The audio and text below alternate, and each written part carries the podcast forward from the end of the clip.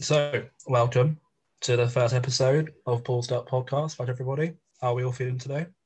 Yeah, good. Thanks, mate. Yeah, good, mate. Good. Nice. Yeah. So first, I guess we'll just say hello, really. You know, this isn't the group that will always be on here every week or every time we upload. It will be a mixture of us, but I assume most of the time it will be me and Ben, mostly.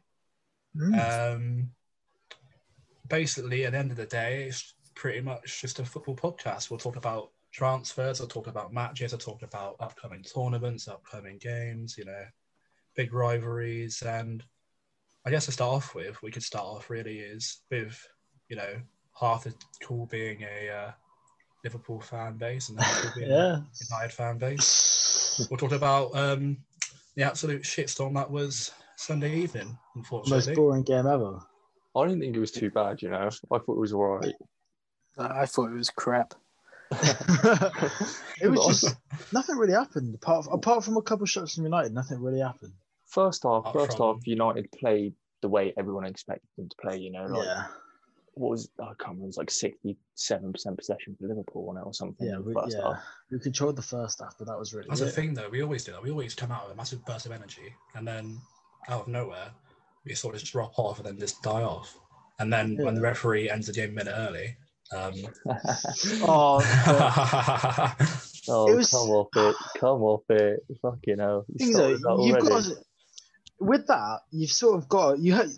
have to play the whole minute. The fact that he did, isn't like the law. The law of the actual rule is it's a minimum of 1 minute added on. Yeah. So how do you call it at 55 when we're on the attack? I don't. So it wasn't a minute. It was 5 seconds. Yeah, it was 5 seconds from the pass.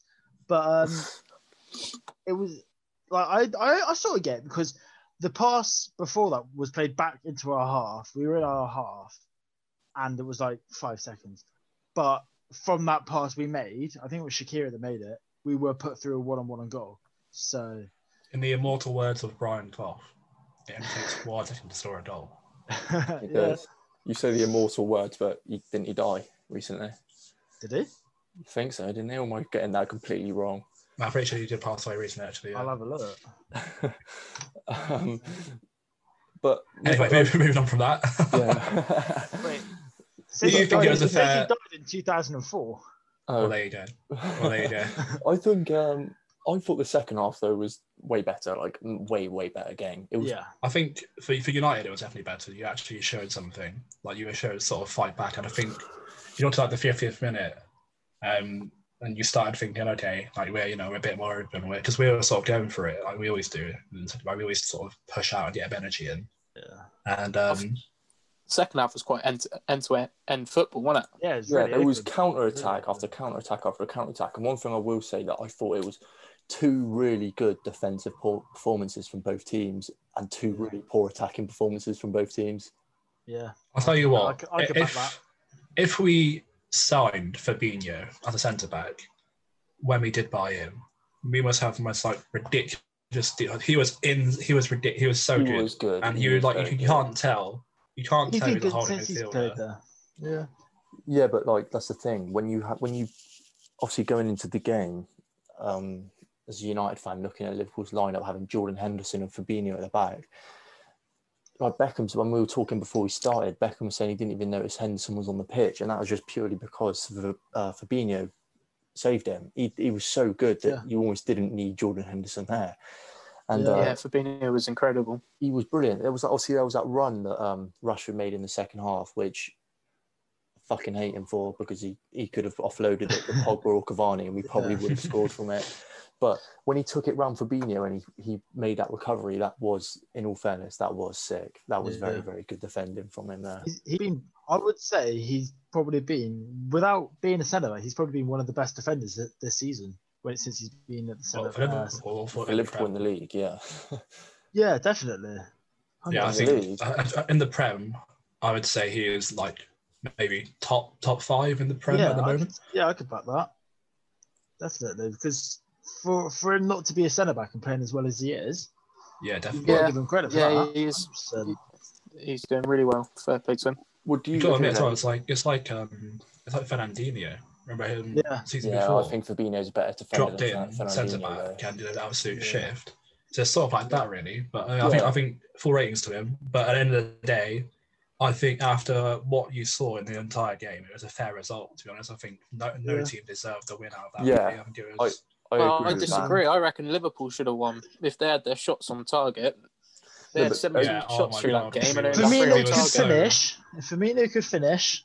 We would have won that game. Yeah, not only that, Liverpool had 662 passes, and that was almost double Manchester United's the whole game. Fucking hell. That's the thing, though. Like we can pass it about, you know, we can just switch it from full back to full back, and God knows what. But as soon as we get into the final third, we just sort of like we lose our composure, and I think that whole. I'm not sure if Martin Tyler said it enough times, but we haven't scored in 3 matches now. 4 matches. Sorry, you scored 4. Yeah, 4 matches now. Yeah. You scored 1 goal in 4, haven't you? Yeah. Yeah. But usually it's that's just Man United's stat to dominate with the passes, but. Well, you'd think, like, looking at our team, like, you know, like Ben said, we're playing Henderson and Fabinho at the back. You'd think, Klopp's just Klopp's just a German Arteta, really, isn't he? That's what you can take from that. I'm not having that at all. I'm not losing my head on the first podcast. But thinking about that defensive performance you take from Liverpool in that game, yeah, with like 2 centre midfielders at centre back, they played exceptionally well. I also think Lindelof had the best game he's ever had in a Man United shirt for as long as I can remember. I remember me and you had a chat and you were saying, oh, if we don't know Bailly there. And I thought, okay, I'll be interested to see. But Lindelof, he did pretty well. Like everything that came towards him. I was surprised Bailly didn't start. Yeah, I think he had the best game he'd had for United I can remember in a long time. And same with Luke Shaw. I think he played really well. Oh, he played very well. Luke Shaw's played really well recently. Luke Shaw was very, very good. He kept Salah quiet like almost the entire game. I think there was like two chances where Salah sort of ran past him, but at the end of the day, like Salah is just rapid. He's Salah. Did Salah and Mane have any shots on target in the whole game? I'm pretty sure. I think Mane had 1. And by that day, Salah was just wasteful and just kept. Because I think Mane had a header and it went wide. Oh, did he? Yeah. I remember at one point Mane and Salah switching sides. Well, they even did it with Trent. They did it with Trent and Robbo as well, didn't they? Yeah. Even switch those 2 around. Yeah, I think one of the issues with our attack at the moment is the fact that Van Dijk and Gomez are out, because with them being out, Trent and Robbo have been able to go forward as much and with as much intent because they haven't got that defense. I don't know. I think they do get. They still go ahead. They still go quite up. They still put balls in. Yeah, you got to think though. Are they doing it as much when they've got Van Dijk and Gomez or 2 midfielders behind them? I don't know. Are they stopping? I think despite us having 2 CDMs in defence, I still think the issue is that we've got no composure out front at the moment, and with that whole stat at the moment of 4 games out of goal, it's just over our heads at the moment. So I think. Who we played? I think we're playing Burnley, aren't we? Yeah, Burnley on Thursday. Yeah. Yeah, I think that'll be a good decider to sort of see. Well, in all fairness, that'll be a really good test because Burnley is so organised at the back. Exactly. So organised at the back, especially with Sean Dyche as well. You know the fact that he will just absorb pressure and then send. Rodriguez up top and score away from nowhere. But on that sort of line then topic, do you really think a centre half is what Liverpool need right now, or do you think you're missing Diogo Jota more than you probably care to think about? Just because I would argue Jota. That was what we were linked with Alaba the entire December and January, and he's just on to Real Madrid. Yeah, but that was always going to happen. That was always going to happen. Yeah. United were linked to him as well. But then the thing is also, like, was it end of last season, we were linked with Koulibaly, and that was just wouldn't work. I think we need someone like Joe Gomez who is reliable, but someone who's not going to command. Because obviously when Virgil is back, you have that whole atmosphere of a massive defender who will roll around quite happily and do what's needed. Yeah, but what I'm saying is whilst you haven't scored any goals, you also haven't conceded any. You've only conceded 2 in the last 4 as well. So defensively, is that really your problem at the moment? Jota Jota is the big thing we're missing at the moment. I think at the start of the season, we all were like, oh my God, like, what the hell? We're paying, what, 10 million in a year for Jota, and so we're getting from him. Like, and then as soon as he was injured, we all sort of knew that, oh God, like, we've relied on him, you know, Champions League and in the actual league itself. Yeah. So I think Jota's probably, at this moment in time, I would say Jota, we're missing more. But I'd say throughout this season, I'd say Virgil's probably our biggest thing that we've missed this so far. Definitely. Yeah, that's fair enough. I suppose it comes down to fine margins, doesn't it? Like, obviously against Southampton, Danny Ings' goal, he was being played onside by Jordan Henderson, wasn't he? By about half a yard. Yeah. Jordan Henderson was just half a yard further back. Trent, he hasn't been that great this season, has he? I don't know what's going on with him. It's just not. No, it's just not quite the same. Trent didn't really get involved much in the game on Sunday either. Yeah, exactly. But, yeah. Well, neither did Robertson really. Nah. What excuse Trent does have though, which I haven't seen much online, is that when he was injured for those four or five weeks, he had corona. I don't even think it's down to injury. I personally think it's because every time he looks to his left, there's a different person standing there. He hasn't got a consistent centre half who he can trust. Like when he's playing with next to Van Dijk, he knows what he can get away with going forward because he knows Van Dijk's going to be there to cover him. And which is what I was saying. And not going forward as much. Yeah, I agree, but I also think Robertson has stepped up massively. Oh yeah, without him. Robertson has been your best player. Very, very good this season. Like, that guy. Honestly, runs from like the first minute until the 90th minute, and he just keeps running, and it's like, he's never tired. He's never tired. It's ridiculous. He's professional footballers. They train week in, week out. They shouldn't get tired after 9 minutes. Yeah, but even so, you see like Pogba panting after like 50 minutes, and then you see Robertson. He can run for a long fucking time. Like not even just he can sprint up and down that wing like no tomorrow. It's the point of I think with Pogba, he preserves his stamina, doesn't he? Yeah, yeah. Pogba's been on good form. Talking of poor performances in big games, Bruno Fernandes. Ooh, one goal in six games against the Big Six. Against the Big Six, in the last six matches, he's had 0 assists and 1 goal, and that goal was a penalty against Spurs. Come on, that is such a fucking unfair stat. I'm sorry, I'm not having that because the way Man United play against the Big Six is we put Maguire and Lindelof, Shaw and Wan-Bissaka tuck right in to defend the centre-backs, and then we sit 2 right in front of them. We play a bank of 6 and just absorb pressure against all of the Big Six teams, every single one of them, and then we counter-attack by spraying it from either McTominay and Fred out to Martial and Rashford, and they just bomb the wings. Bruno, in big games, in all fairness, barely touches the ball. And when he does... I noticed it a lot against Liverpool. When he's playing against a team that defends well, obviously he himself cannot break the defensive line. So he tries to then play in, obviously, our attackers in that way. He's a bit like... The good thing with Bruno is he's always trying to find that pass through the back. Yeah. That forward pass, yeah. That's what I'm saying. Before, we were always going backwards. Precisely, and that's what I'm talking about. Because I think...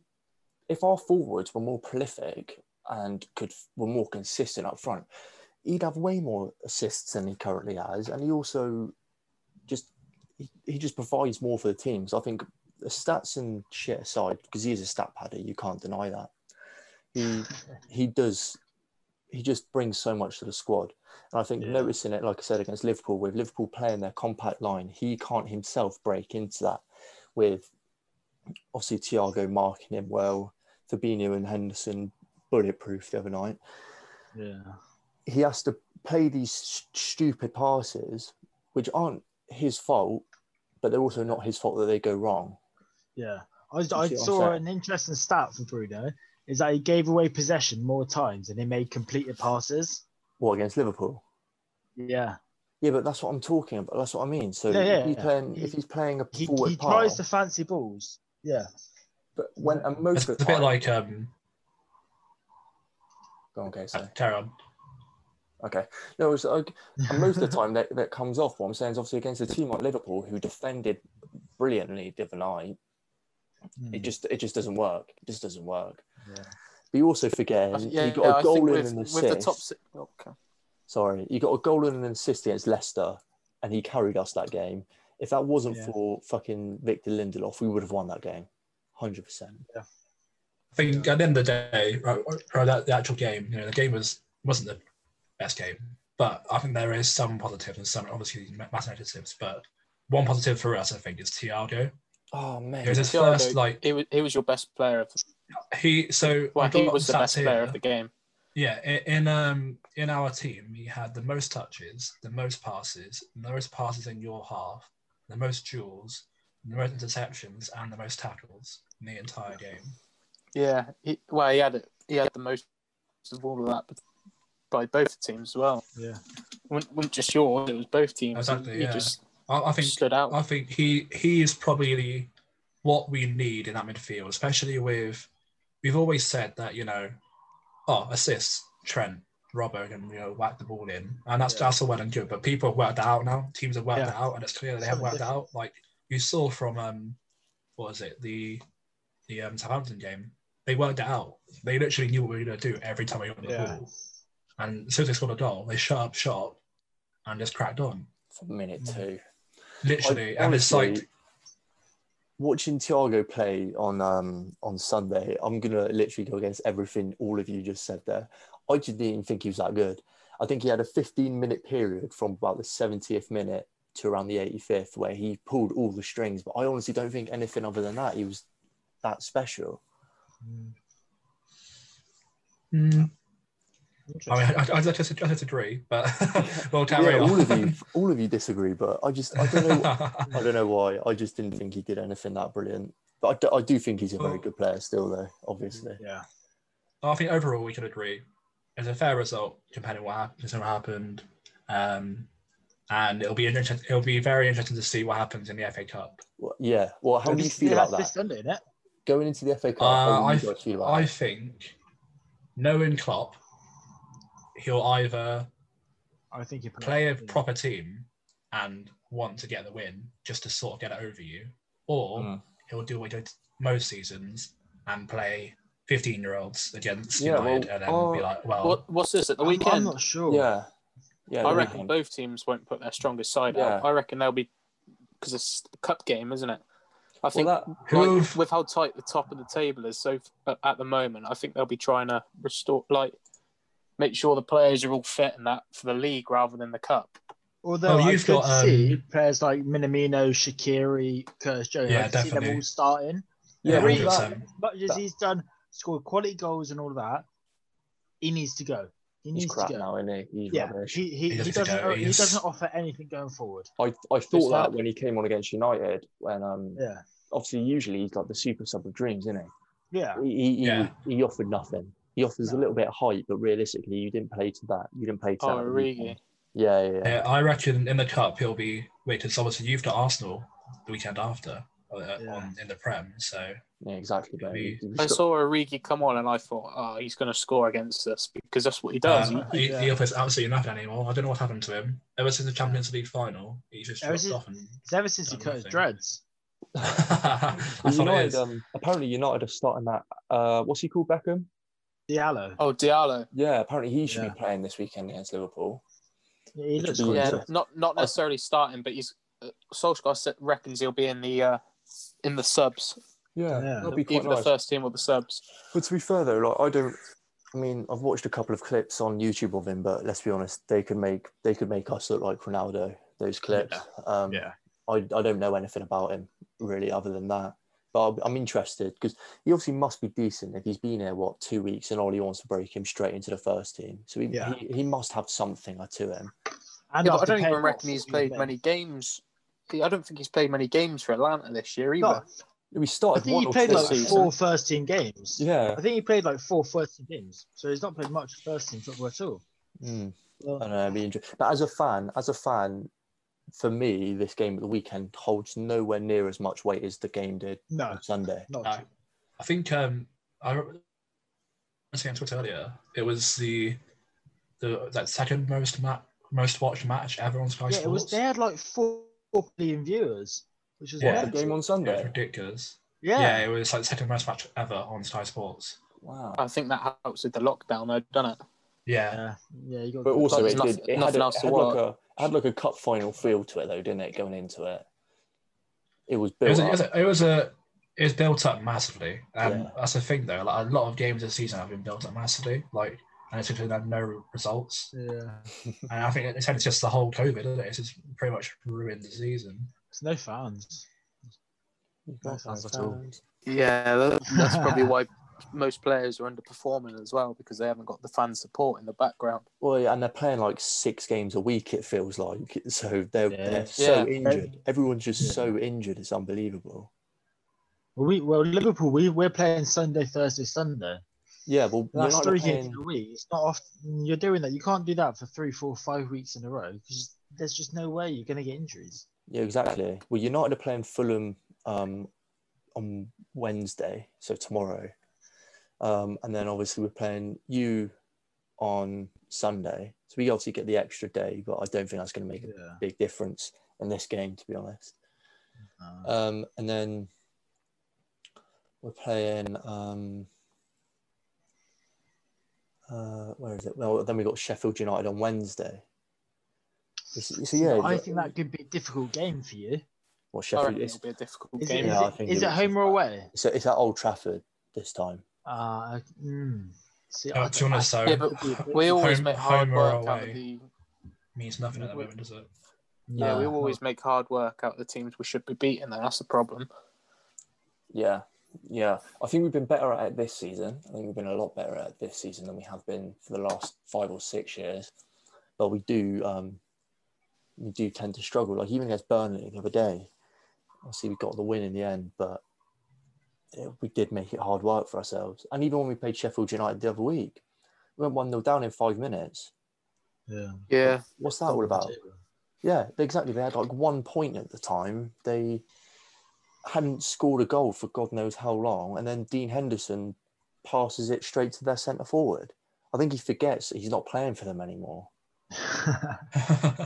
Talking of Sheffield, obviously with their season so far, you know, what was it, 5 points from 19 games? Yeah. Do you think it's time to get rid of Chris Wilder, or do you think it's...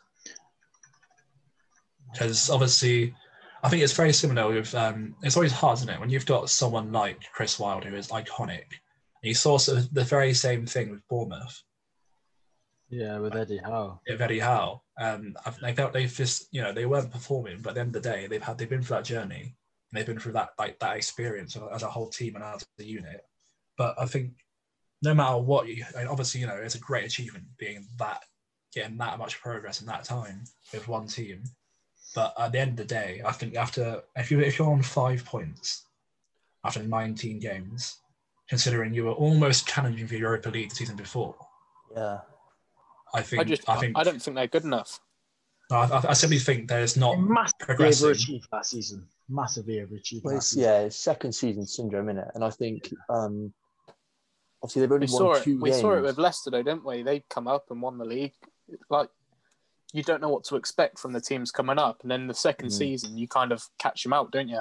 Yeah, it's like Leeds. Leeds, when they came up this season, first few games we were like, oh my god, they just made Liverpool get a 4-3 win away, and struggle for it. By the way, like we struggled massively against Leeds, and then they went away and kept scoring goals everywhere, but then obviously now they're 12th, so. Well, yeah, and then they had Scott McTominay scoring a 3-minute brace against them. You know their season's over. Oh, God. With Sheffield United, though, they've scored, 10 goals this season? Yeah. They signed Rick Brewster for, 23 mil, and they're not starting him. And I just don't understand it. He's not. I know he hasn't played much first-team action. He's so good. How we got 23 mil for him, I have no idea. I've been telling you this for about 5 years. Same with, now he's left us. He's awful. Now he's left same us. With what's his name, Solanke. 20 minute rim. Thank you very much, Bournemouth. He turned up last season, didn't he? Towards the end of last season, he turned up for Bournemouth. He started playing well. Yeah, in the Championship though. Yeah, but on Sheffield, actually, though, I think at the moment they've only won 2 games in all competitions. Obviously, one against Newcastle last week, and the other one coming against Bristol Rovers in the FA Cup. Yeah. But I just, I do think Wilder needs to go, but he won't go until at least the end of the season, because I think they're too far out into the season to have any manager feel like, you know what, I want to take on a team who've got 5 points in 20 games. Yeah, no one's going to take him on, and no one's going to think, I'm going to get this team out of the relegation zone. And no, I imagine what they'll do is they'll go back down this season, say goodbye to Wilder, get a new manager, someone who's experienced, and then just fight for it again. Just be honest, like they it's weird. Whenever I watch Sheffield, they don't look like a championship team. They look quite good on the ball. But they played really well against Man United. Yeah. Well, I watched the Spurs game, and until Spurs scored, Sheffield held their ground massively. They were quite happy to go on the attack, and they even start off with, they actually made like Spurs sweat a little bit, because they were doing. You know, they're quite on it with the attacks. But I would say, to be honest, that, you know, I agree with Ben that no one's going to take them at this sort of time. No one wants to take them. No one wants to take on a team that are, you know, that low, that far into the season. So I think they'll go down next season, fire pretty Wilder. But I think if they do get rid of Wilder, they try to do it in some sort of way that he can sort of, you know, have some sort of applause or some sort of commemoration, because what he did do with them was ridiculous, to be fair. They also have to get in someone who can do a better job than him, and I think for a club like Sheffield, that's hard to do, because I think he has done a brilliant job. I think with Sheffield, there's no like standout talent. There's no like standout like upcoming that player who can like inspire it. Like obviously with like last season with Villa, you saw that they were, you know, struggling a lot, but you had players like Mings and Grealish who were just leading the team and were just doing out like performances that were just ridiculous, out of this whole performances that were helping them up. But with Sheffield, if you take to Sheffield, okay, name one player from Sheffield who you think can lead a team, and the only person I would have said last season was Henderson, and he's not there anymore. So that's what I mean. Like, it's just, I think it's too much now for them, and I think they'll struggle to get any more points. Especially, like, I think in the next few games, they've got quite a few big teams, haven't they? I will say this now: if Sheffield United survive the relegation zone, I will put money on them to win the league next season. I will. You have to. They got a minus 22 goal difference. Like, even if they manage to get some points, they need to get that up. Yeah. Well, they've conceded what? They've conceded 32 goals this season. They only conceded 39 in all of last season. Actually, yeah. If they're bearing in mind, they're amazing defense. Yeah, I'm pretty sure half of those goals last season was after the COVID break. Yeah, they struggled after COVID, didn't they? As soon as they came out from COVID, like the lockdown. My God, they were awful. Yeah, it was because destroyed. Because obviously, but since then, up until current stage right of the league now, they've had to play a schedule as like a top six side would. So obviously, clubs like United, Liverpool, Chelsea, Arsenal every other season are used to playing 3 games a week. Sheffield aren't. So they come into it. They don't have a like good enough squad depth to be able to rotate these players in and out, in order to maintain the quality that they were giving out last season. That's one thing I think's fucked them, to be honest with you, this year. Well, we're talking of relegation. West Brom, obviously, you know, Big Sam is now there, the man who, you know, you call to be saved, pretty much. Let's be honest. Like, if you want to be kept in the Premier League, you call Big Sam. He saves your ass, pretty much. What do you think their chances are? It's obviously. They've got. Let's be honest, Steve. To West Ham. Right, they are currently losing. I don't think they're staying up. But let's be honest, though. Like, obviously, what I said about Sheffield, like, there's no player you think, oh, you know what, they're going to carry them to stay in. But West Brom have got some good players. Like, it's not like they've got no players that can sort of do it for them. Like, especially Pereira. He's a great player. I think. Yeah. Yeah. I did a bit of research on this, and obviously he got his first win with West Brom the other day. In his whole career, Sam Allardyce has spent just £290 million. His whole career. He spent the same amount in his whole career as Chelsea did in the last window, and they're basically in the same position in the league. Same amount as Pep and the back four.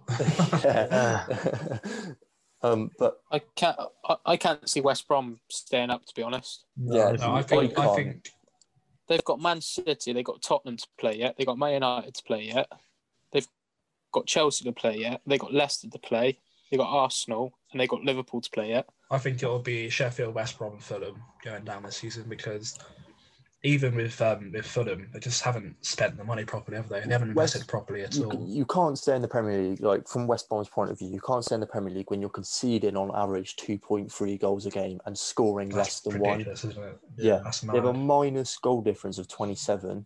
You can't... Obviously, they got a draw against Liverpool, which, fair enough, like, that's a very minus good draw. Minus 28 now. Minus 28 now. When you play 11 people behind the ball for 90 minutes, it's quite hard to see it already. But we'll leave that where it is. Whatever. But I do think Allardyce is he's fighting a losing battle, isn't he? I can't see him staying. Yeah, he's definitely the sort of person you would bring to get some sort of hope, and with him getting that win, there is some sort of shining light. There's only half of the season and the day. Like, we have seen people choke a lot of things throughout this half a season. I think you are right. I think it's just too big a task really at the end of the day, even for Big Sam. It's just too big. I think if they brought him in, if they'd brought him in like a few weeks earlier, or like maybe a month beforehand, you'd be able to look at it and you think, yeah, maybe he does. But I think they almost left it too late into the season. And I feel sorry for Slaven Bilic, because I think Bilic is actually a decent manager, and I really wanted him to do well with West Brom in the Premier League. So he did well with West Ham, didn't he, when he was with them? Yeah, he did do really well with West Ham. Exactly. So I wanted to see him do well again, but he just hasn't been able to cut it. Didn't they get absolutely... I think they're just one of those teams where... By Everton on the opening weekend. Who did they lose to on the opening weekend? They got hammered as well, didn't they? It was like 3-0 or something. What, West Ham opening day? No, West Brom. Yeah, they lost 3-0 to Leicester on opening day, and they just set them up to fail straight away, didn't it? Yeah. I think this season, in my opinion, a lot of teams are to perform like just not as expected. Like Arsenal 10th. Yeah, but it's halfway into the season. You expect that? From no. Obviously, I don't expect Arsenal to title leading a team, but in 10th place after 19 games from Arsenal, who have got, let's be honest, on paper, Arsenal have got a ridiculous team. Like, half their players are good players. Like Aubameyang, yesterday he missed an absolute sitter, which was hilarious. But he's class. Like, there's no way about it. He is a class striker. No, 100%. But it's just even with Chelsea, how much did they spend this transfer window? They spent over 210 million pounds, 130 of which went on Kai Havertz and Timo Werner as a partnership, and who are now being put behind Giroud. Exactly. And, I just don't understand that. I don't understand. I think in the modern game, obviously, transfers have to happen. There's no way about it. You can't keep a team throughout a season and expect a better result when people are improving around you.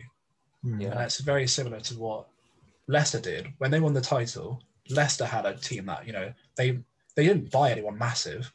They had a team that they brought up. And with that team, they won the league. And everyone was like, oh my God, what the hell? Like, how did this happen? Like, sort of out of nowhere, a team that have not made any big signings. They had Robert Hoof at centre back, for fuck's sake. And Wes Morgan.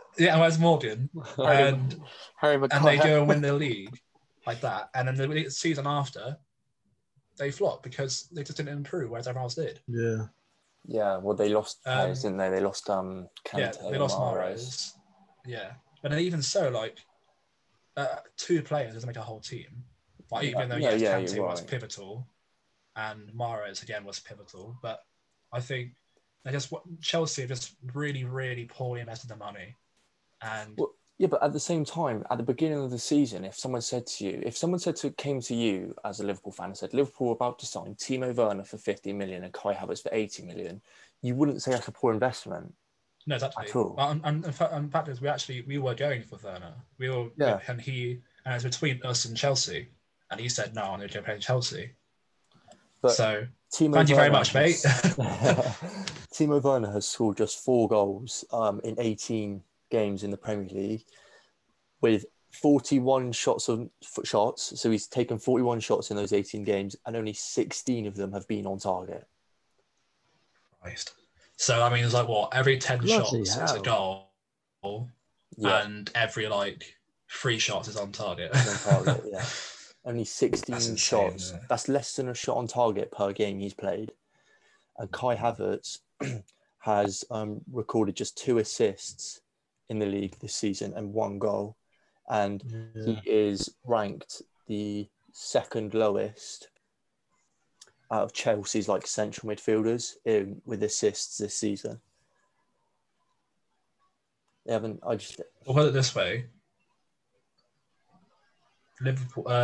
Curtis Jones has scored 3 goals and got 2 assists in the same amount of games. There you go. You get 8 million. I think what it was people were so because they were doing so well in the Bundesliga, because it's such a easier league with about 4 or 5 teams to compete. Yeah. They just thought that they'd carry on doing well in the Premiership, but it's not like that because the defence are faster and stronger. Yeah, you can't in the Bundesliga they could run past players easily. I agree with that. I agree with that to an extent, but at the same time, the chances that Timo Werner's been missing, you'd score in Sunday league football.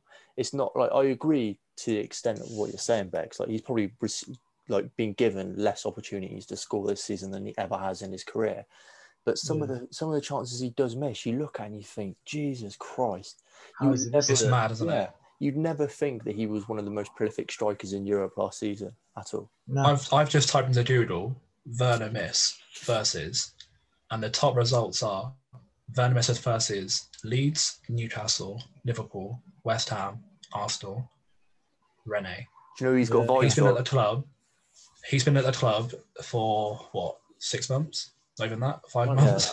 Do you know... And those are the top central skills. You know when Torres played for Liverpool and he was flipped up, and then he went to Chelsea and he was crap. Chelsea, and he flopped, I think Chelsea have a history of ruining strikers.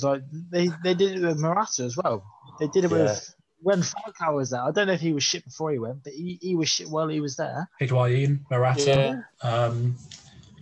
Who else? That's been so many strikers at them. Shevchenko, he flopped in him when he went to Chelsea. Yeah, but in all fairness, even that's one of those things. Even Zola was good. Zola was a good player. He was a good player. I mean, considering his West Ham performances, yeah. Oh. You could also argue with Havertz is that did they really need to buy him? Because they've got Mason. Yeah. They've got Ziyech. So did they really need him? But I think Lampard bought Havertz expecting him to replace Mason Mount, because Mason Mount, whilst he was decent last season, he didn't I don't think he had the final product last season. Yeah. So he probably bought Havertz. Good this season, to be fair. Exactly, and that's what I'm saying. He's stepped up massively this season, so he's probably given Lampard no choice to start him over Havertz. Yeah. Even though obviously he wasn't. When Lampard. I know about that derby. All he cared about was bringing young talent through, and they almost came into the Premier League with young talent. They had Mason Mount played for the derby, didn't they? That's what I mean. Yeah. Well, so did Tomori. Tomori played the derby under Lampard. Someone else did as well. Someone else out. Is it Harry Wilson played? But that was Liverpool. There was someone else at Chelsea that went there as well. Wayne Rooney just won his first game as derby manager. Big wazzer. Bex, do you remember when Phil Jones knocked us out of the cup against Derby? Penalty shootout. Yeah. We left the pub. As soon as we saw him walking up to the penalty spot, we walked out and we checked our phones afterwards and he missed it. And we're like, guess what we've got to do. And Phil Jones, what a liability. Yeah. Well, talking of liable centre-backs, John Stones. Yeah. I don't know what's happened to him this past couple of months, but he's been ridiculous. Him and Diaz as a partnership, considering they've just bought Diaz, they have been ridiculously good. And it just gives you the idea of could City win it this season, because I think we'll see what City are. What they're currently second, 2 points off United, who are game in hand, and they're scoring goals, and they are piping in goals, and they're not conceding any either. Stones and Diaz as a partnership have played 10 games together and kept 8 clean sheets, and they're undefeated with those at the back as a partnership. That's insane. Yeah. It is mental. Stones has really stepped up, to be fair to him, this season. Like, but they're saying that you say all this about Stones and that, but when you look on the stats for the Premier League, he's not even in the top 20 for the most successive tackles and the most successful blocks and interceptions. But then you have to think about because they're playing. Yeah, don't forget he's playing for one of the top teams. They're not going to have the amount of blocks and tackles that players that said about to Burnley. And actually, I agree with that. I think Ruben Diaz is muscly. Diaz is the muscle. Yeah. Stones is the footballer, isn't he? I think. I think if you see a defensive record where someone's got less blocks, you can't take that as, okay, they've been doing less. I mean, at the end of the day, if they're not having to make blocks and make interceptions, that's probably a better sign than them having to do it in the first place. Well, that depends who you're looking at, really, innit? I mean, if you're looking at a Burnley centre-back and they're not blocking anything, you can think... No, exactly, yeah. But I mean, with City, who are, like, you know, piping out 3 or 4 all the game and not losing anything. Yeah. For me, they're dominating games as well. Like, absolutely... Yeah. 18 games. Like, what last night I watched 4-0 in there. Yeah, sorry, Sunday night. They beat Palace 4-0. Yeah. And like the entire game, like Palace only had 20% possession, 2 shots and none on target. Yeah. Really? They didn't register a single shot on target the entire game because they spent the entire time just suppressing City attack. Yeah, really? And you got to say, like, even without Aguero or Jesus in the team, they're just piping in goals. And it's just ridiculous. For me, they're the best team in the league by a long, long way at the moment. I mean, in current form, I have to agree with you. Unfortunately, I have to agree with you, yeah. To be honest with you, I can't really see anyone else winning the league. As much as I hate to say it, seeing as United are currently top of the league for the first time for God knows how long, obviously everyone expects Man United to slip up. I think even me and Beckham do. Am I right? Yeah. Yeah. Liverpool on current form, Liverpool I can't even see finishing in the top 4. On current form, I'll take a top 4 finish to happily. Yeah, that is sad considering we were like pipped to take the league again this season. Like, yeah, I think you'll pull your finger out though. You'll pull your finger out. You'll get back in. Oh yeah, 100%. Yeah, it's not meant to do a slump into like Arsenal sort of traditions, but I think again it's just like. Obviously, it's not an excuse for it, but it's just COVID. Like, it has just completely shaken up all the leagues. Like, look at this. Like, so Serie A, Juve got Cristiano Ronaldo, arguably, in my opinion, the second best football player in the world. Oh, come on! You say the first. He's the goat. That'll be a whole different podcast. So we'll leave that for now. He is the best player in the world, mate.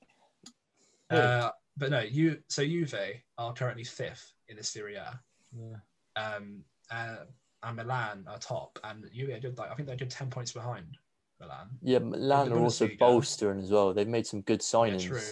Yeah, true. Yeah, Bundesliga, Bayern are top, but they did get knocked out of the cup by I think in second tier. Yeah, second tier team. It's not like they were playing a weak team either. They did have some strong players on the pitch. Yeah. The Liga, Atletico are currently 4 points in the league with 2 games in hand, which is ridiculous. Yeah. And even in League One, which everyone knows is a farmers' league, it's like there's no other way about it. It's a farmers' league. But PSG and Lille are matched on points at the moment, and Lyon are 2 points behind them. So it's not like. Obviously, everyone knows that the Prem is, like, let's be honest, the Prem is the most competitive league in the world. There's no other way about it. There's no other league where a team can come up from the league underneath and then win the Prem that same season. Like, it just doesn't happen.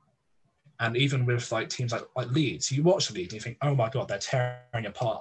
Obviously, their defence record is awful. Like, their defending is genuinely shocking.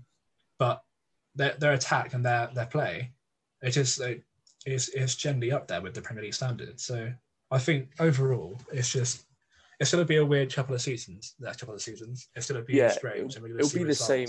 It'll be the same next season as well, because obviously the players won't get a rest because of the Euros. The players aren't going to get a rest, so they're going to have to go straight from Premier League into the Euros, straight back into the league again. And I can see next season probably being quite similar to the way it's played out again this year, to be honest. Yeah, especially when England win the Euros as well. I think it'd be a tough place to carry on from. Well, I was thinking about this the other day. I think this is the worst time for England for the league to be the way it is, because it's like it's so tight. The rivalries are being reignited, so the players are going to start disliking players from other teams and stuff like that. Therefore, like knocking and affecting their chemistry on the pitch for England. Whereas if it was last summer, Liverpool ran away with the league, so no one's really like, you know, yeah, exactly. Therefore, they probably perform better on the pitch together. Do you see what I'm saying? Well, it's like even with England's golden generation, like, we had that team where we had Terry, Ferdinand, Gerrard, Cole, Lampard, Carrick, Beckham, Rooney, Owen, and Hargreaves all on the same team. But because of the rivalries that they had, they just didn't glue, and we never won anything with them. Yeah, that was a sick the rivalries were so much different. Like, what's it, 10, 15 years ago? Yeah, yeah, yeah. But that's like, what I'm saying. You know, remember when like when Man United played Man City, Schmeichel played for Man City and went to shake Neville's hand, didn't he? Yeah, he refused. And he refused, but now you see, like, players cuddling each other from the opposing team. Mate, I was fuming. What was it? After the United-Liverpool game, Thiago and De Gea were having a nice cuddle on a chat. Yeah, exactly. No, don't talk to him. It just held you to a 0-0 draw, and we're being laughed at by the rest of the one that always really stands out for me, talking about rivalries, is obviously when Sunderland and Newcastle were both in the Premier League, and Jermaine Defoe scored an absolute worldie against Tim Krul for Sunderland. And then at half-time, Krul high-fived him, was like, oh, that was a brilliant goal or something. At half-time, not even at the end of the game. And he got booed on the way back out because the fans are like, why are you supporting and, like, I don't know, complimenting a player from our closest rivals when we spend our lives hating them just because of the colour shirt they wear? Yeah. Literally, you know what I mean? It's like, I think if you ever think any Premier League rivalry, the first people you think of was Keane and Vieira. Like that, whenever there was a match up there, you expected a good game. Like you expected a good rough game, and it's just you don't see anyone, unfortunately. Like obviously with VAR and all this sort of nonsense, how referees do obviously officiate the game. I think it's harder now to have that sort of rivalry, but I think. Fire. This weekend, there was that anticipation that was going to be fire, and it was piss poor. At the end of the day, there was no fire at all. Like the rivalries, though, it doesn't help that there's no fans either, because that always like creates a spark. Yeah, yeah, exactly, I agree. Especially like pre-game and after the game as well, you can see like a lot of people just even I think. I don't know. It's strange. There's obviously nowadays there's just not that much of intense rivalry. I think there's probably three games I'd say outright that have that sort of intense or some sort of. It's like I would say either Arsenal Spurs still has that intensity still. Just the only thing Arsenal can hold on to. It's literally highlight of their season. Highlight of their season is winning the North London derby, innit? Let's be honest. I can guarantee they'll finish 14th this season. But remember when we 2-3 Harry Kane? That was a great game. Yeah, exactly. I think them, United, Liverpool, and when there's fans there, it's still a tense game. And actually, thinking of that, I can't believe that this season we could have seen Leeds for United for the first time in how long, and there's no fans. Yeah. Yeah, that would have been good if Leeds were good. If Leeds were a decent side, and there was fans in the ground, yeah, that'd been really entertaining. But they're not. Yeah. They're just not. Like realistically, Leeds came up and everyone had such huge high expectations of them just based off who they were. Yeah. They're not the same club anymore. They're not. Oh. It's just as simple as that. Really, they haven't really lived up to expectations. It's, yeah. Exactly, and I think they're it's probably unfair for us to have those expectations of Leeds, but everyone did just because they're such a huge club. Well, even with their signings, like they signed good players. They signed Rafinha, who had a great record in League One. Rodrigo had a great record in Serie A. La Liga. But, I don't understand Rodrigo because he's playing as a midfielder. Yeah, he plays as a midfielder. I don't understand it. Yeah. All right, and they're playing FIFA, mate. They're trying to get the in-game formation.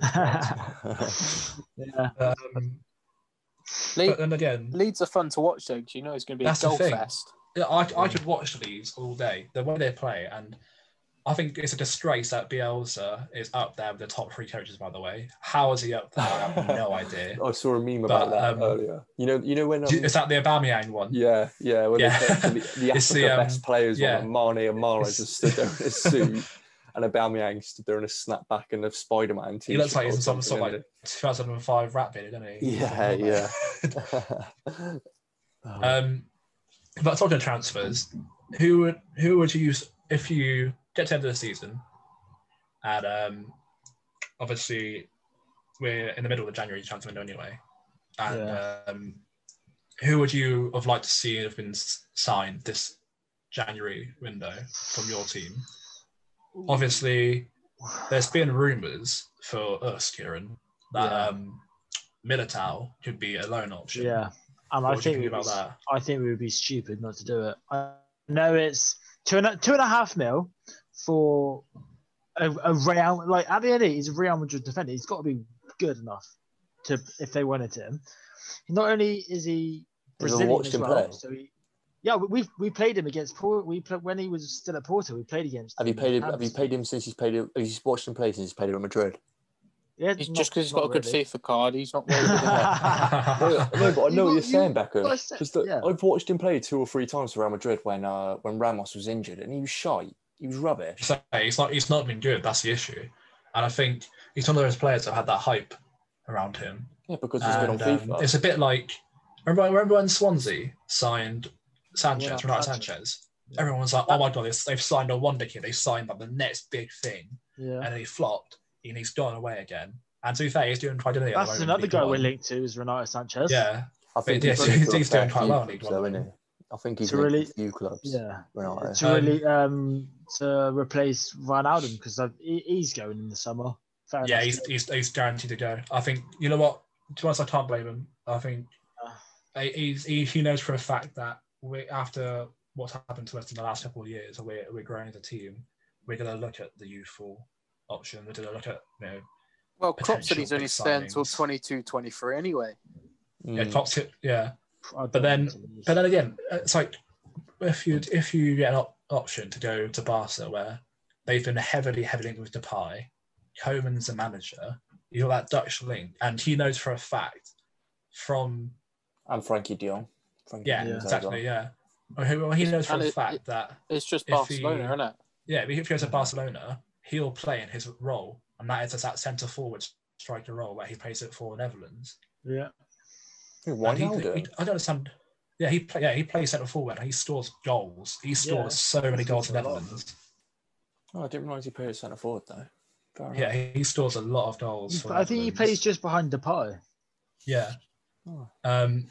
But he scores like a lot of goals. I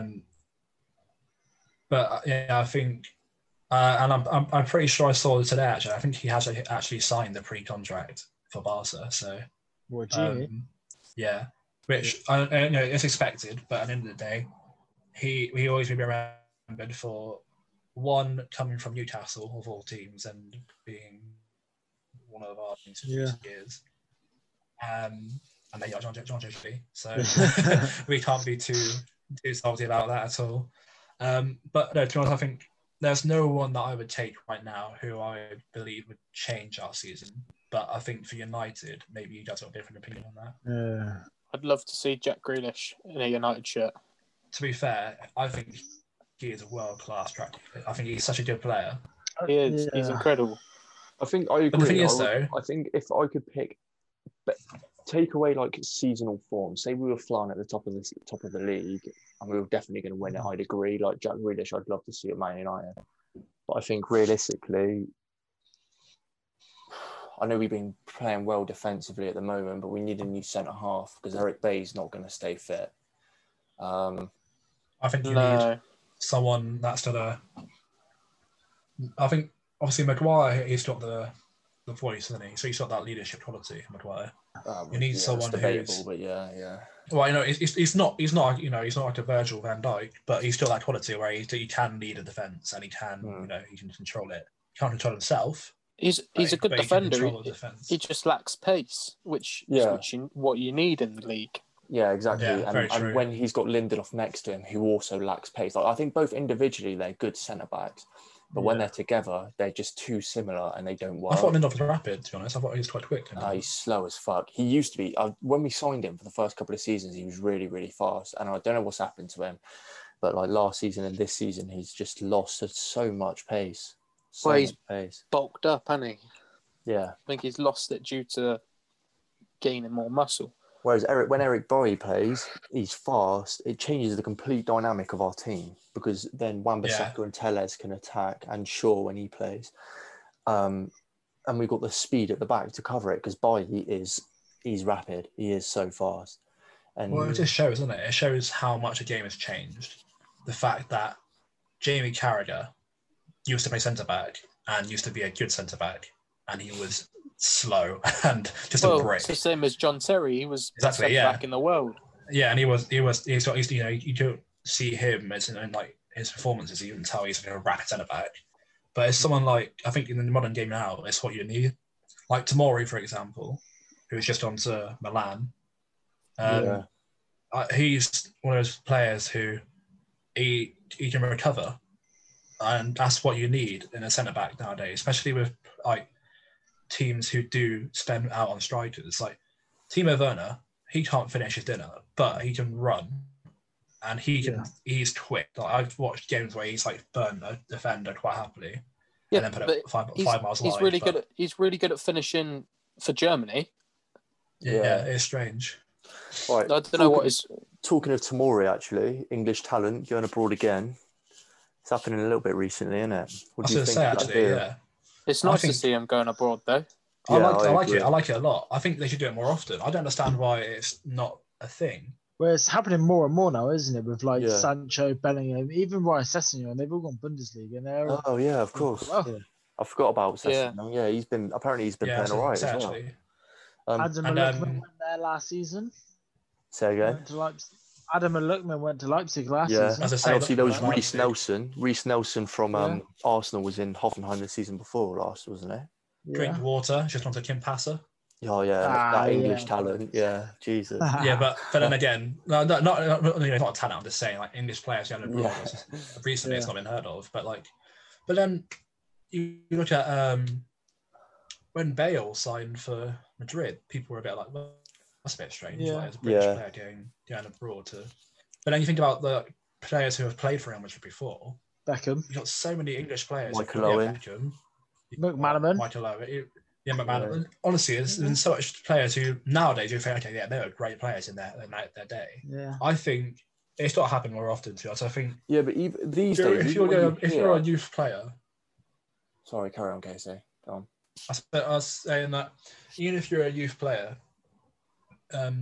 going through the ranks in English football is so hard. Like, we know a few players who have been scouted for teams not local to us, but even bigger teams. And like, obviously, we've got a few mates in like Swindon and so on. Jude Bell. He's playing for Chelsea. Yeah. And Scott Twine. He's just come out to Swindon from... He scored a beauty the other day. The Newport and scored an absolute worldie on his game back. Yeah. I see he's been linked to some championship sides as well, hasn't he? Even this week. In Newport, I watched Newcastle-Newport game, the FA Cup. And he was unreal. He was so good. And to the point where John Joe Shelby, a man who has played for Liverpool, Newcastle, and such big teams in Premier League, was literally... throwing him to the floor because he was getting run around him. Yeah. Like I think at one point he actually like is full on two-thirds behind him because he was getting rings around him. Scott Turner crossbar, didn't he, in that game from the absolute rifle. Yeah. But that's what I mean though. Like even in players that we know who have gone up that sort of way. It's so hard, and it is so hard. Like I know a few people who have been scouted for Swindon and then got to like the age of 15, 16 and started just dropping off straight away because obviously they get to that age where they don't really care about football that much. They want to go out and with their mates go see their mates party and that sort of stuff. Yeah, exactly, yeah. Exactly, yeah. But if you go abroad, you can't do anything but train and get better and learn. Like, I didn't realise this the other day. Eric Dyer started in Portuguese league. Yeah, Sporting Lisbon. Yeah. Yeah. And when I watched the Spurs documentary, he's had a chat with Mourinho and flew in Portuguese. Yeah, he was born in Portugal. He grew up in Portugal, Eric Dyer. Yeah, but then you see Eric Dyer. You look at him, yeah. He's like the most English person you can see. He's the most EDL member ever. Yeah, he's got a shaved bullet in his head. Yeah. And you're probably having a nan for a coffee. But he was literally like, I saw, it's mental. What do you think about this Mori deal to AC Milan then? Like generally, as I think that's a great signing. I think for both players, for not only for Milan but also for Tomori. I'm not too sure about it. Yeah, but think about it though, Kieran. Yeah, Milan are a team who have got not only top of the league at the moment. Yeah, they've got the wow factor with Ibra. Well, he's 40 years old and scoring like as he was normally. Yeah. And he's gone into a team where it's a different challenge to start off with. Yeah. Serie A is a different challenge. They play different football. We Liverpool found that out last season when we played Napoli and they played a different type of football. We weren't used to it. Yeah. Ibra's played 8 games this year and scored 12 goals. That's what I mean. Christ, really? Yeah. He's been on fire. He scored twice again, or was it yesterday or the day before? Yesterday he scored twice, yeah. That's insane. But then you have to think about with Tomori, he's going to AC Milan. Yeah, amazing team. But they are top of the league. So will he start? They've got the third best defensive record in the league, behind I think it's Juventus and Inter. So will he actually get the starts that he needs to improve? Well, I think they will use him. They will use him because it's a loan to buy. It's a loan with an option to buy deal, and I think it's like 26 million, isn't it? Yeah, yeah, it's quite a good price actually. I think it's 30 million euros. It only stays as a good deal in my eyes if it stays as a loan deal for because I think he will play at Milan because they've got what's he called? Kjær? Is it Simon Kjær? Kjær. Yeah, they must have plans to play him, otherwise they wouldn't have loaned him. Oh, exactly. Yeah. But we also know Milan are brilliant at nurturing young talent. Obviously, you've got like Tonali. They've made Robert Noli into this amazing centre half. Donnarumma's one of the best goalkeepers. Donnarumma is 21 years old and he's already played 200 games for AC Milan. He's been 21 for 5 years. Yeah, exactly. It's a bit like that. What's his name? Makoko, the Dortmund guy. He's been 12 for about 10 years. So I think it's a good signing for AC Milan because I think they'll be able to nurture a young talent into something good. I also think it'd be brilliant for Chelsea because obviously he's not playing because Zuma's playing well.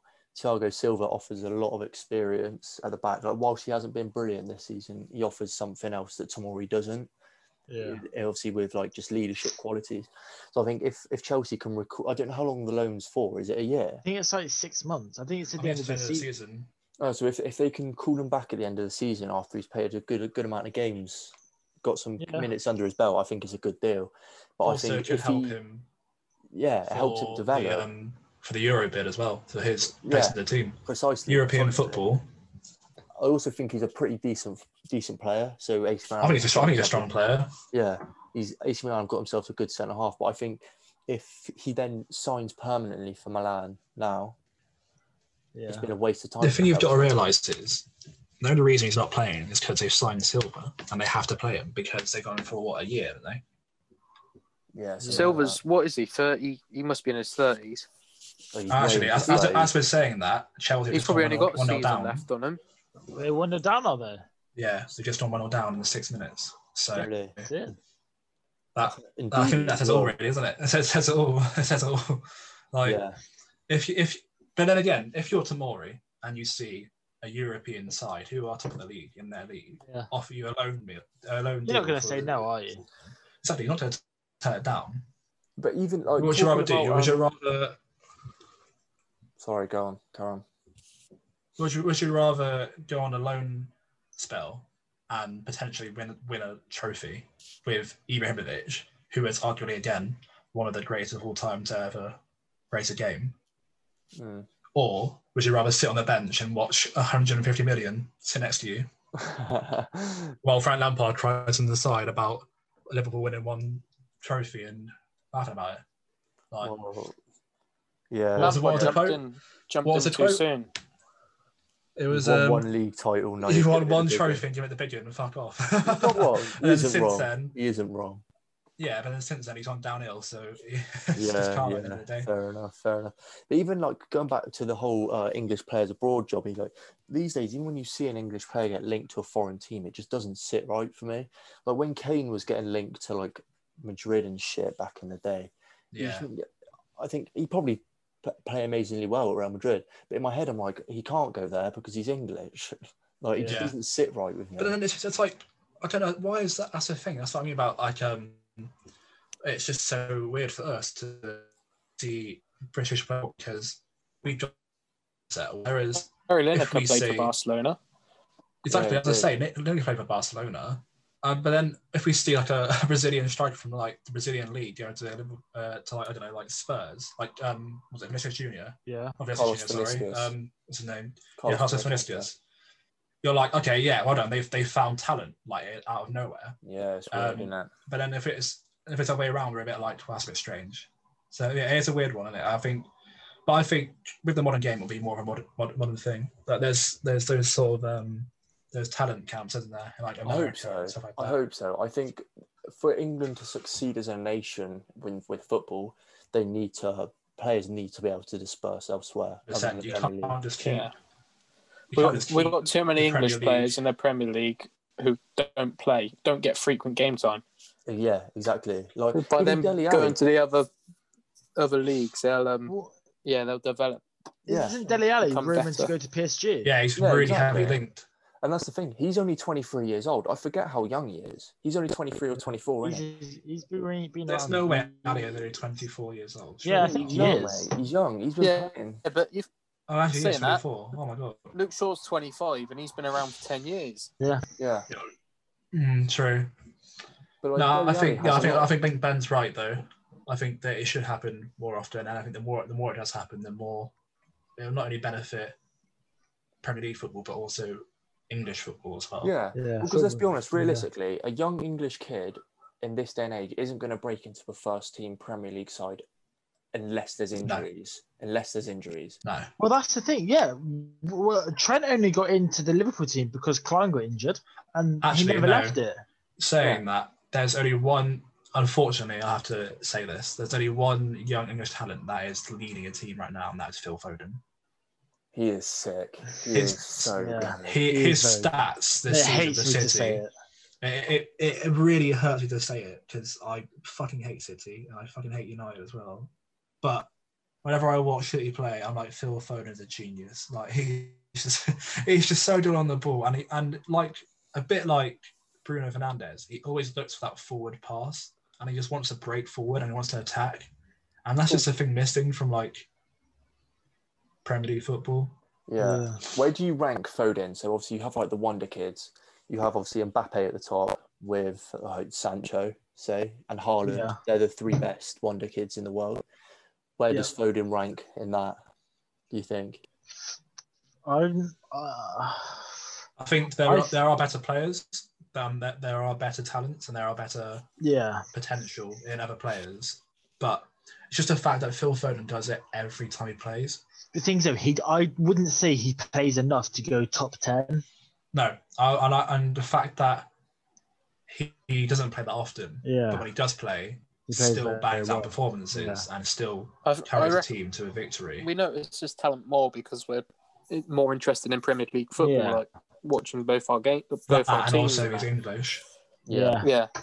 But there's players like João Felix as well. We don't hear much of him because he's not in the English game. Yeah, I'm pretty sure he's been doing really well. No, he's done incredible this season. As actually, I know last year he flopped, didn't he? Rubbish, but this year, there's also like Haaland started off this season a bit meh, and then everyone was like, oh, maybe he's a bit, maybe he's not that great, and then out of nowhere, he just You know, it's like it's carried on, it's scoring goals and goals and goals. So he's going to be a big generation. I was going to say, he's just got that aura, hasn't he? He's just that aura where he, even when he runs, he doesn't look natural. Like, he doesn't look like he should be running that quick. Wait, he's 6'4" and he's fucking beautiful. I was going to say he's massive, but he's just rapid. And I think Ben's right. I think I want to say Mbappe, Haaland,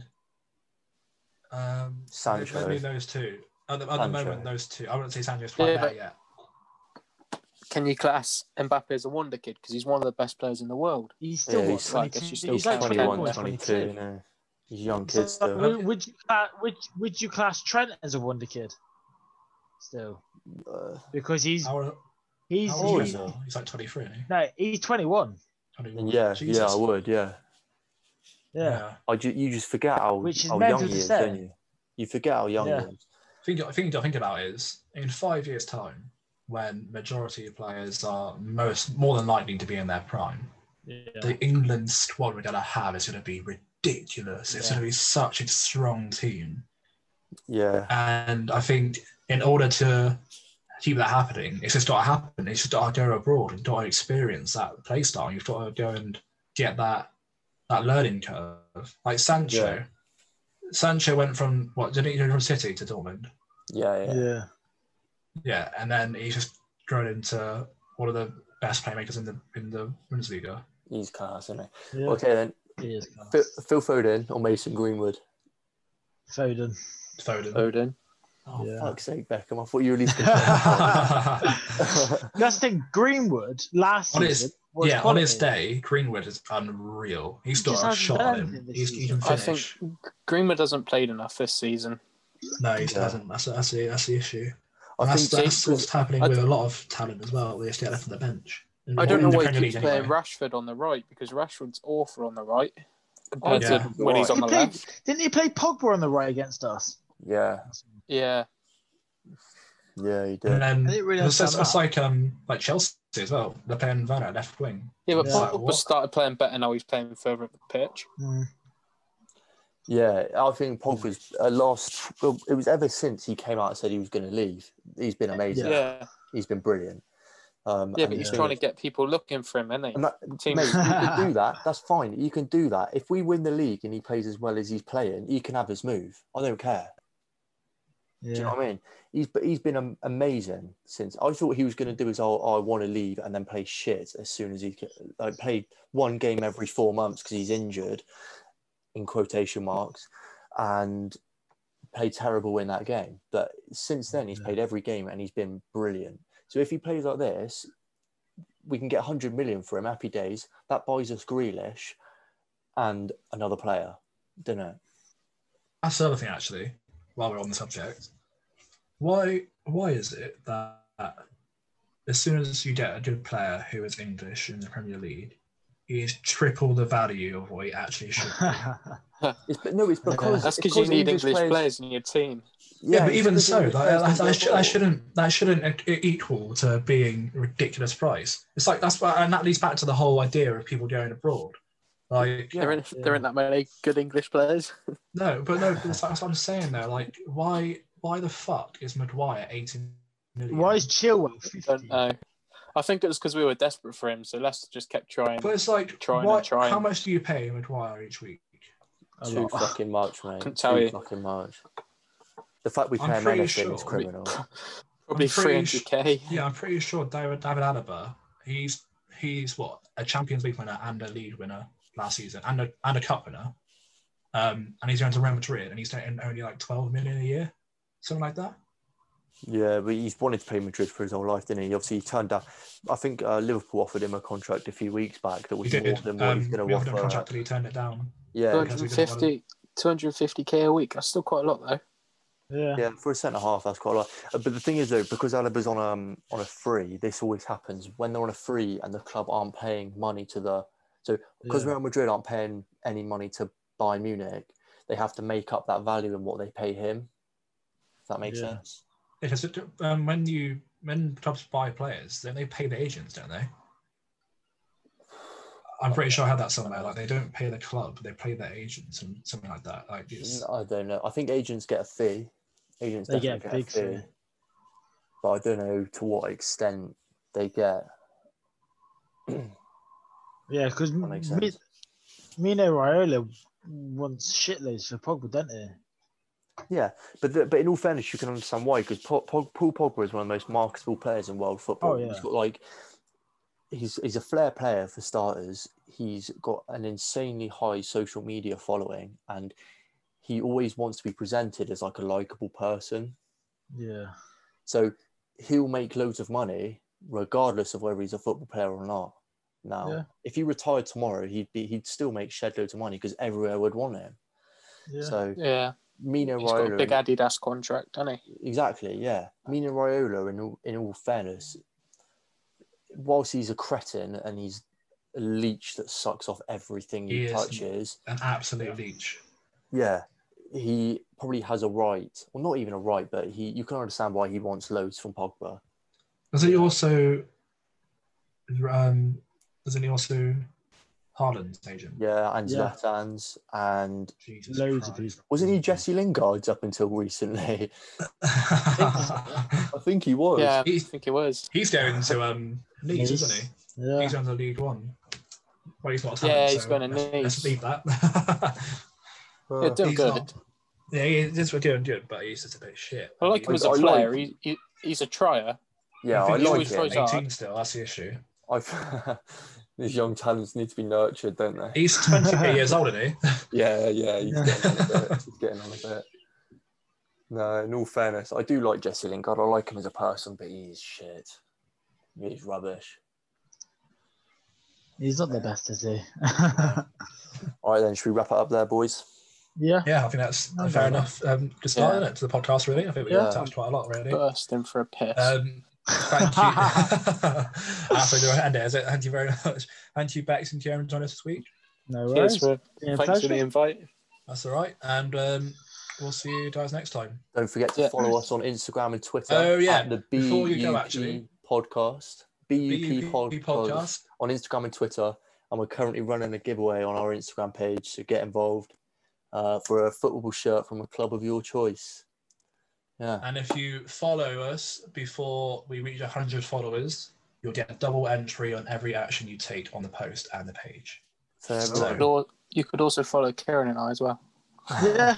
There you go. Yeah, find our usernames in the page if you like. But thank you very much, boys, and take care.